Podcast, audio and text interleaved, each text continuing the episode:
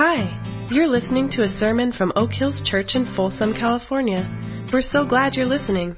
If you'd like more information, you can visit us online at oakhills.org or phone us at 916 983 0181. Living Christian in a post Christian world. I'll talk about that in a moment. And we're working through 1 Peter in various ways, not systematically necessarily, but today I'm going to read four verses from 1 Peter chapter 2, and it's on page 1221. I'll read the first two verses and then verses 11 and 12. Peter writes, Therefore rid yourselves of all malice and all deceit, hypocrisy, envy, and slander of every kind. Like newborn babies, crave pure spiritual milk, so that by it you may grow up in your salvation. Down in verse 11. Dear friends, I urge you as foreigners and exiles to abstain from sinful desires which wage war against your soul. Live such good lives among the pagans that though they accuse you of doing wrong, they may see your good deeds and glorify God on the day he visits us. This is the word of the Lord. May be seated. A few years ago, a book came out entitled Unchristian. The subtitle, What a New Generation Really Thinks. And in the book, the authors unpack the perceptions of roughly 16 to 30 year olds who are outside of the faith and outside of the church. And they're trying to unpack their perceptions of Christians and of the Christian church. And one recurring perception kept coming up in their research, and I'll just use the author's words here. Christians and the church, quote, have become famous for what we oppose rather than who we are for. So let's pause for a second and just think on that statement. We have become famous for what we oppose rather than who we are for.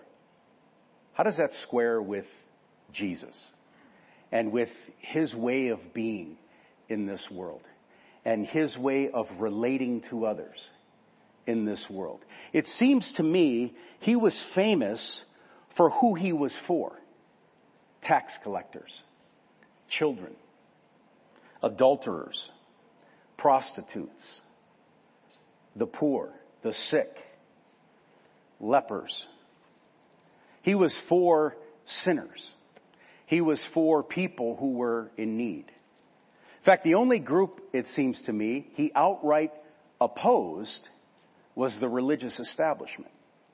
It had gone wrong. The power of the religious establishment had gone to its head, so he opposed them way more than he opposed even the government of his time, which was the Roman Empire. I want you to think about that. He stood and opposed the religious establishment far more than he opposed the oppressive Roman government of his time. So back to the book Unchristian. The authors identified the six most common objections outsiders, younger ones, have against Christians and against the church. The broad theme, we're against too much. We're not for anyone. These are the six specific objections of these outsiders. Church and Christians are too hypocritical, too focused on getting converts, anti-homosexual, too sheltered, too political, and too judgmental.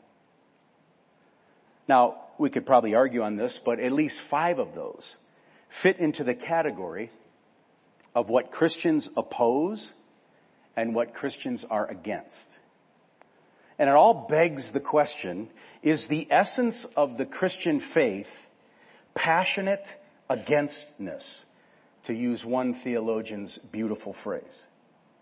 Does following Jesus primarily mean we oppose and we fight against? Is that the essence of it?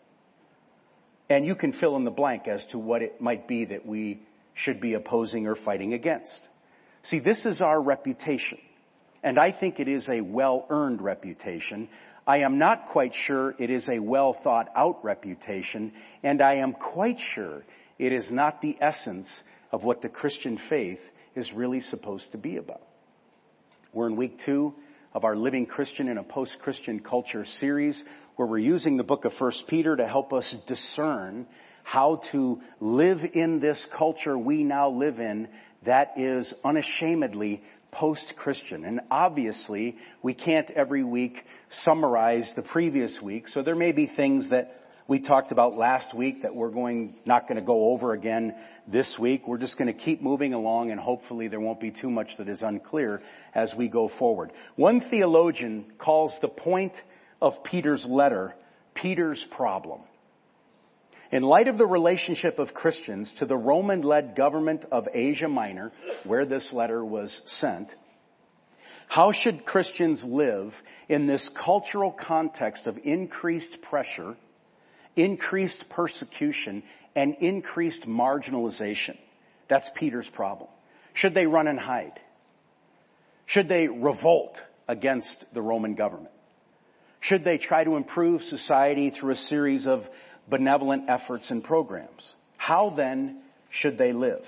Is the question. And for our purposes in the weeks of this series, how should we live as followers of Jesus in our current post-Christian context. A recurring theme throughout the letter of 1 Peter is reflected much and often in today's scripture reading. Let me reread portions of it. Rid yourselves of all malice and all deceit, hypocrisy, envy, and slander of every kind.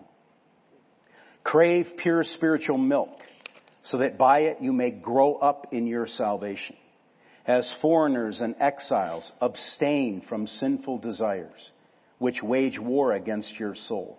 Live such good lives among the pagans that though they accuse you of doing wrong, they may see your good deeds and glorify God on the day he visits us. How should we live in a post-Christian culture?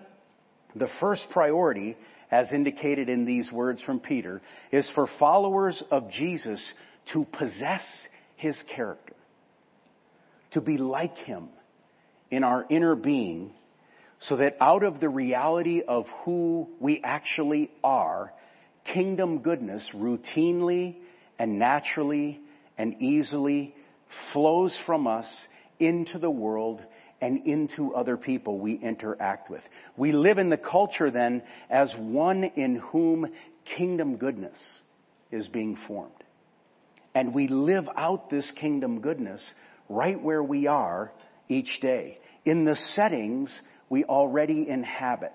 And in doing so, we demonstrate the supreme goodness of God. We incarnate the wholeness and the goodness Jesus desires for fractured people who are living in a fractured world. How should we live in this current culture? Starts with personal transformation in Christ's likeness. So let's talk about the good news for a moment. What comes to mind when you hear this phrase? The good news. Or you could replace that if you prefer. What comes to mind when you hear the gospel? Maybe good news about forgiveness of sins comes to mind. Or good news about life after death. Both certainly related to what good news means and what good news is. But how about good news about being authentically and fully human? Good news about the restored person we can become. Good news about the healing and the restoration of our inner being, our wills and our thoughts and our feelings and our relationships, our souls, so that we live the way God intended for human beings to live and we discover how satisfying his way of living really is. Good news about the healing of past wounds. When you hear the gospel, when you hear the good news, do you think about the healing that can happen to the damage that's been done to you in the past? Good news about becoming a new person through the transforming power of Jesus at work in us through His Spirit. We are not talking about a humanistic project of self-improvement with a little bit of God tacked on to give it a little extra oomph. We're not talking about that. In the Bible, this kind of deep and holistic character transformation is a sign of the inbreaking of God's kingdom. In the language of Galatians 4, when the kingdom of God breaks into our lives, here's the phrase, Christ is formed in us. Or in the language of Colossians 3, when the kingdom of God breaks into our lives, we take off our old self with its practices and we put on the new self. And here's the key phrase from Colossians 3. This new self is being renewed in knowledge in the image of its creator. When the kingdom breaks in, we are renewed in the image of our creator. We're restored. We're renewed. We are recreated. We become like him. And so the gospel of the kingdom is good news about shalom. It's a Hebrew word. If you are a write it down kind of person, I don't typically say these things. I don't like it when people tell me what to do, so I don't try to tell you what to do.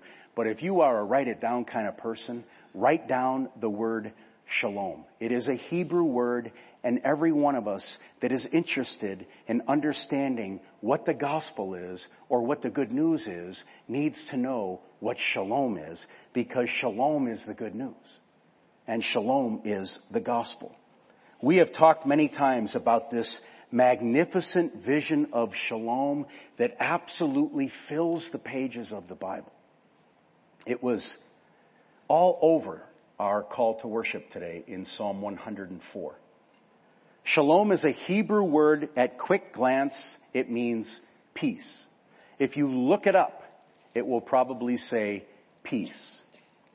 But that single word is deceiving.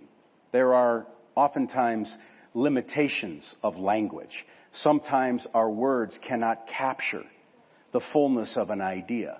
Shalom means flourishing robust flourishing. Everything the way it is supposed to be.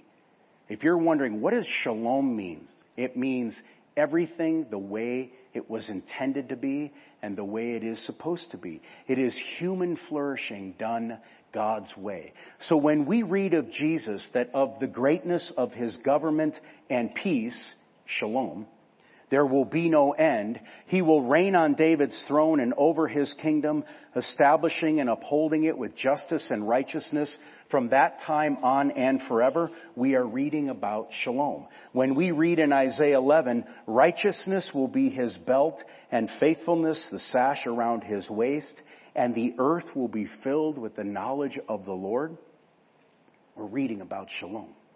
In Luke 4:17, Jesus stands in front of the synagogue crowd and he reads from the prophet Isaiah. He says, The Spirit of the Lord is on me because he has anointed me to proclaim good news to the poor.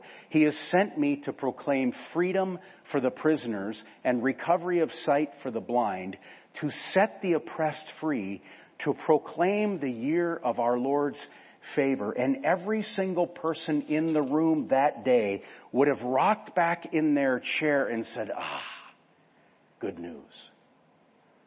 Freedom. Restoration. Healing. God's favor. The shalom. The Messiah will one day bring. And then Jesus started his sermon, and I think it was the whole of his sermon. One sentence. You can only wish. But he said, today, this scripture is fulfilled in your hearing. Shalom is the flourishing, the restoration, the goodness, the newness, the wholeness, in every way we can possibly conceive it in our souls, in our relationships, in the social dynamics of culture, in the animal world and in all of creation and in millions of other ways we can't imagine. And here's the kicker, all brought forth by Jesus, the good King. See, this is the good news. This is what we call the gospel. When we read of his punishment and crucifixion and resurrection, we are reading about his further and all important defeat of all that is anti-shalom, namely sin and all of sin's bloody consequences and death and the devil. See, shalom is robust, flourishing for all. It's the restoration of wholeness and well-being and flourishing down in the details of our wills and our thoughts and our feelings and our pasts and the pain we have and the marriage we have and our government and all of creation. Everyone and everything relating and working the way they were intended to relate and to work. Shalom is wholeness and goodness everywhere. It's the reversal of the brokenness and the disorder and the chaos brought on by human rebellion and by human sin. So shalom is the restoration of all things to the way they are supposed to be. So when Jesus said in Mark 1:15, "The time has come, the kingdom of God has come near. Repent and believe the good news, believe the gospel." He meant the reign of God is now available in the person of Jesus Christ and the possibility of shalom has just gone to a whole new level. When we choose to follow the King and live by the terms of His kingdom, shalom comes into our lives. This is the gospel. This is the good news. When the kingdom of God is breaking in, these are such crucial ideas. Wholeness comes goodness comes into every nook and cranny of life. There is nothing we can think of that will remain the same once the shalom of Jesus touches it. So this guy, Cornelius Plantinga, has this long and beautiful vision of shalom. I was going to just pull out his book and read it to you, but without the time, I just love this phrase. Part of shalom, he says, is each human being would reflect and color the light of God's presence out of the unique resources of his or her own character and essence. You catching this? You then and I become agents of shalom. As you and I are transformed by Jesus in our unique style, we become a reflection of His wholeness and goodness and flourishing. And you know this, and so do I. The world needs a whole bunch of this right now. So it can see an alternative to things Peter mentioned malice, contempt, anger, envy, judgment, division that has come to define this culture. That's the good news. That's the invitation. Let's talk for a minute about the choice. And there's a quote on the screen by a guy named Robert Mulholland. I want to read it to you. By the way, the app that we've been blabbing about the last few weeks is now out. If you type in OHC Folsom, you can get it, and stuff like this will be in there, I believe, sometime this afternoon. But he writes this Everyone is in a process of spiritual formation. We're being shaped into either the wholeness of the image of Christ, shalom, or a horribly destructive caricature of that image. Destructive not only to ourselves, but also to others, for we inflict our brokenness, our brokenness upon them. The direction of our spiritual growth infuses all we do with intimations of either life or death. Every single one of us is being spiritually formed in one direction or another. Toward wholeness and flourishing and shalom, or toward fracture and discord and destruction. We are becoming a person who is infusing our world with either the life of God or with death. And so we have a choice to make. And it's not just a one-time choice, it's an ongoing choice. It's even a daily choice. It's even a moment by moment choice about who we will become. And what, and about what we are being, what we are being shaped by. We, we choose that and what we are ultimately shaped into. We choose that. Now, to be clear, spiritual formation is spiritual work accomplished by the Holy Spirit of God on our spirit.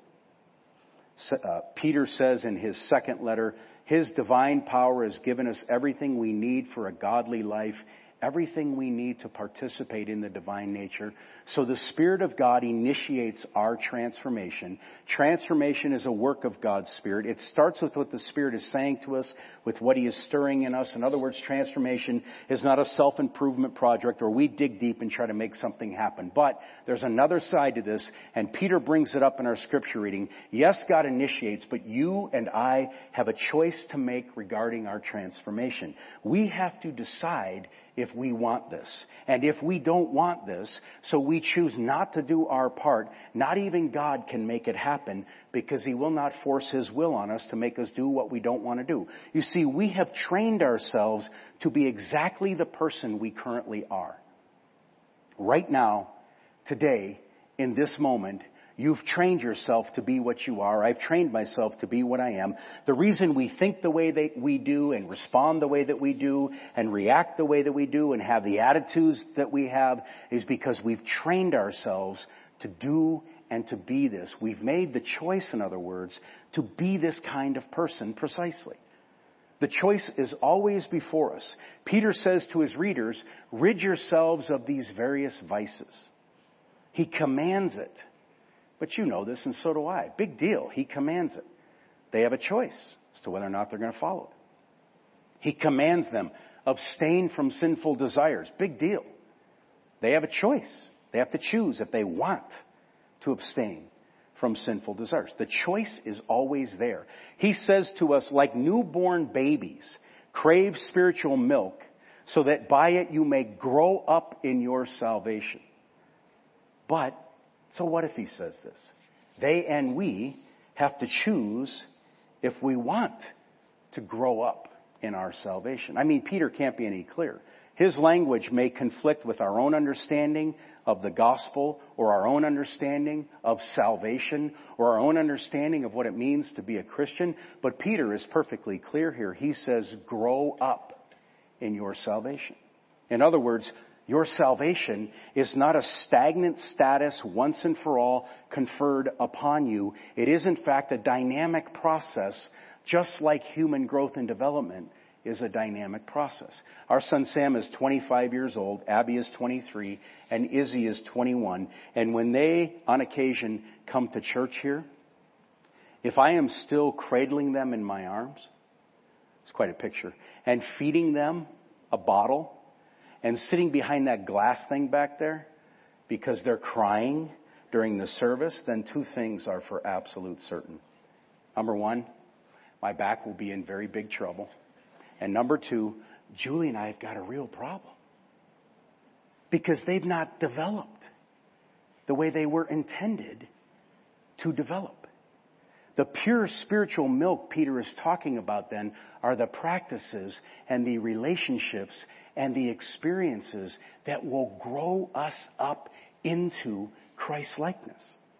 So the pure spiritual milk for the follower of Jesus are those practices and relationships and experiences that nourish our inter, inner being in Christ likeness and they help to use the words of Plantinga again. Each of us reflect and color the light of God's presence out of the unique resources of our own character and essence.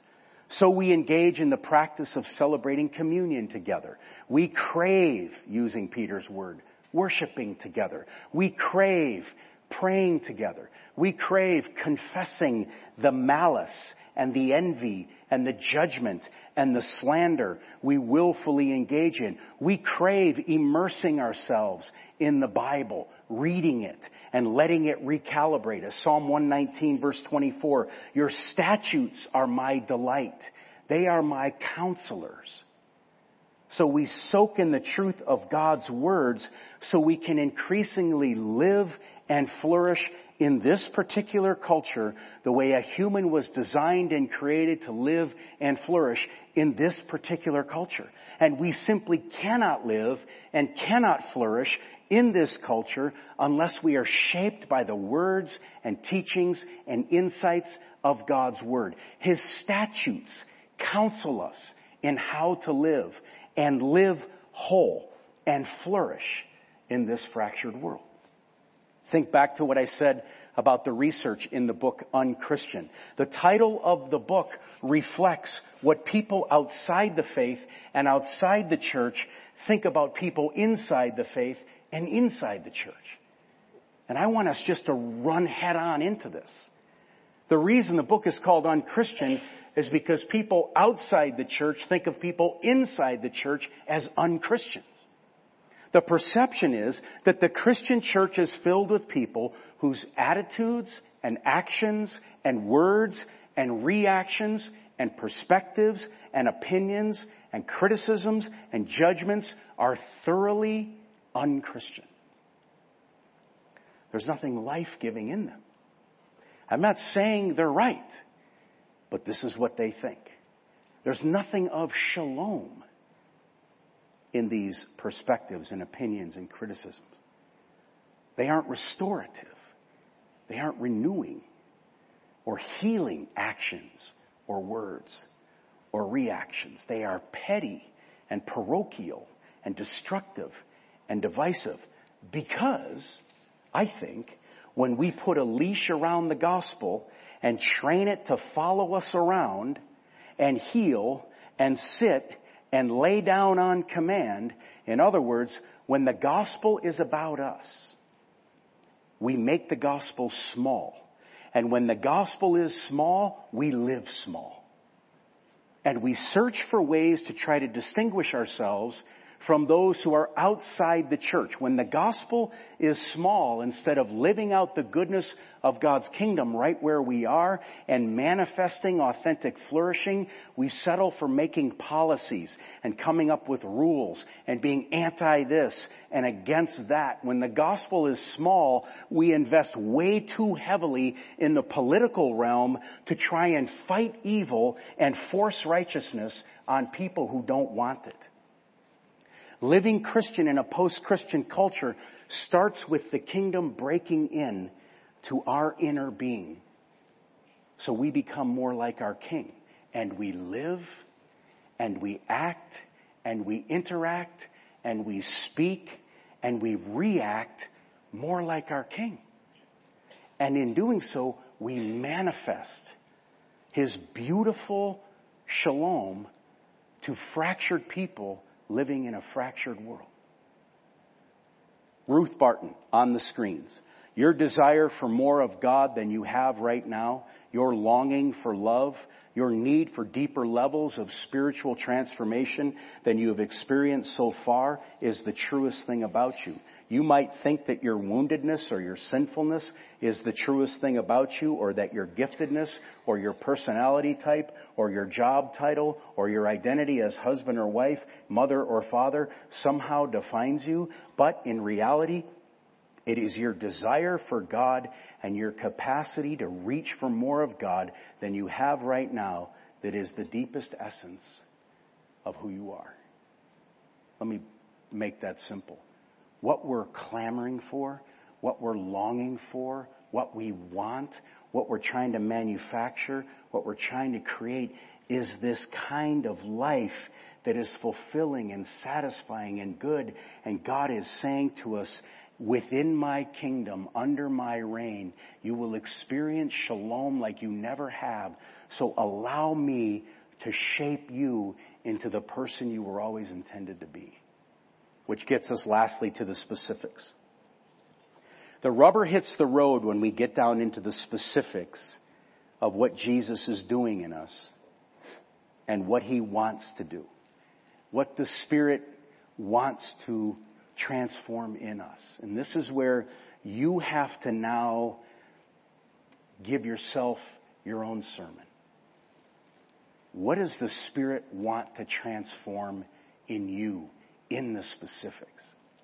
The choice to be transformed is the choice to invite the Spirit into the specifics of our inner world and cooperate with Him in His restoration of us, in His renewal of us, in His journey toward wholeness with us.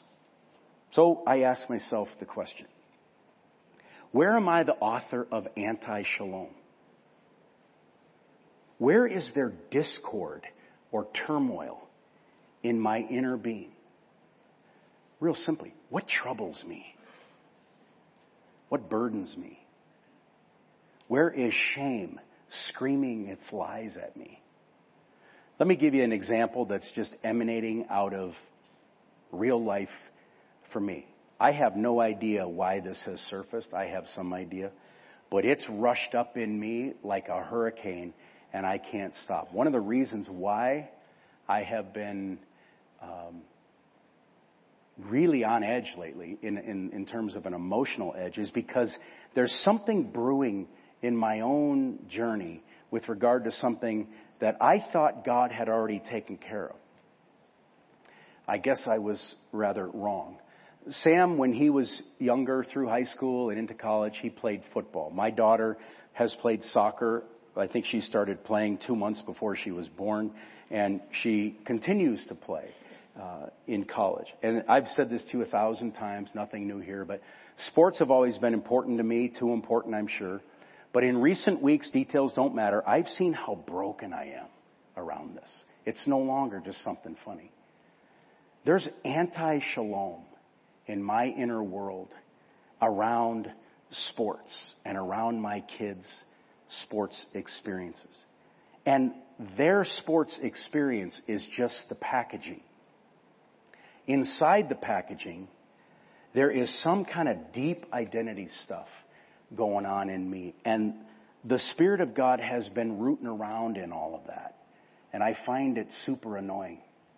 It's been extremely difficult. You know, this is what I mean. I thought all this was done. I told someone the other day, I thought I had taken the elevator to the basement of this stuff, two or three floors down. And I'm looking now, and there's only about 90 other floors that I've got to go. There's a whole new level of brokenness, pain, need for transformation, and the word I'm going to use is anti-shalom. I can, I know it's in me. Anti-flourishing, anti-wholeness, anti-goodness.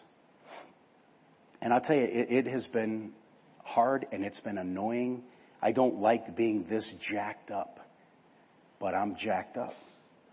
And yet at the same time, there's this invitation. I'll, I'll be straight with you.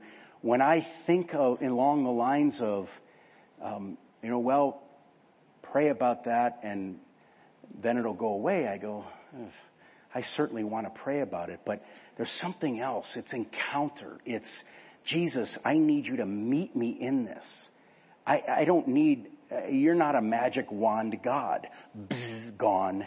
I need to meet you in this. I need to encounter you in a deeper way in this. I, I need the shalom of your kingdom in my inner being all around the specifics of this sports pathology. So the question for you, where specifically does Jesus want to lead you into his shalom? Peter tells his readers, rid yourselves of malice and all deceit, hypocrisy, envy, and slander of every kind. This list is interesting to me in light of the cultural setting where Peter's readers are living. Remember, the culture they're in is increasingly hostile to them. Christians are increasingly marginalized.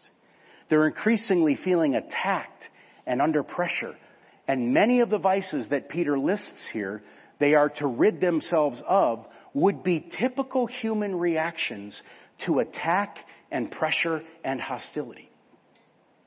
You're getting attacked, so you have malice toward those who are attacking you. You're getting attacked, so you deceive them so they don't think you are what you are.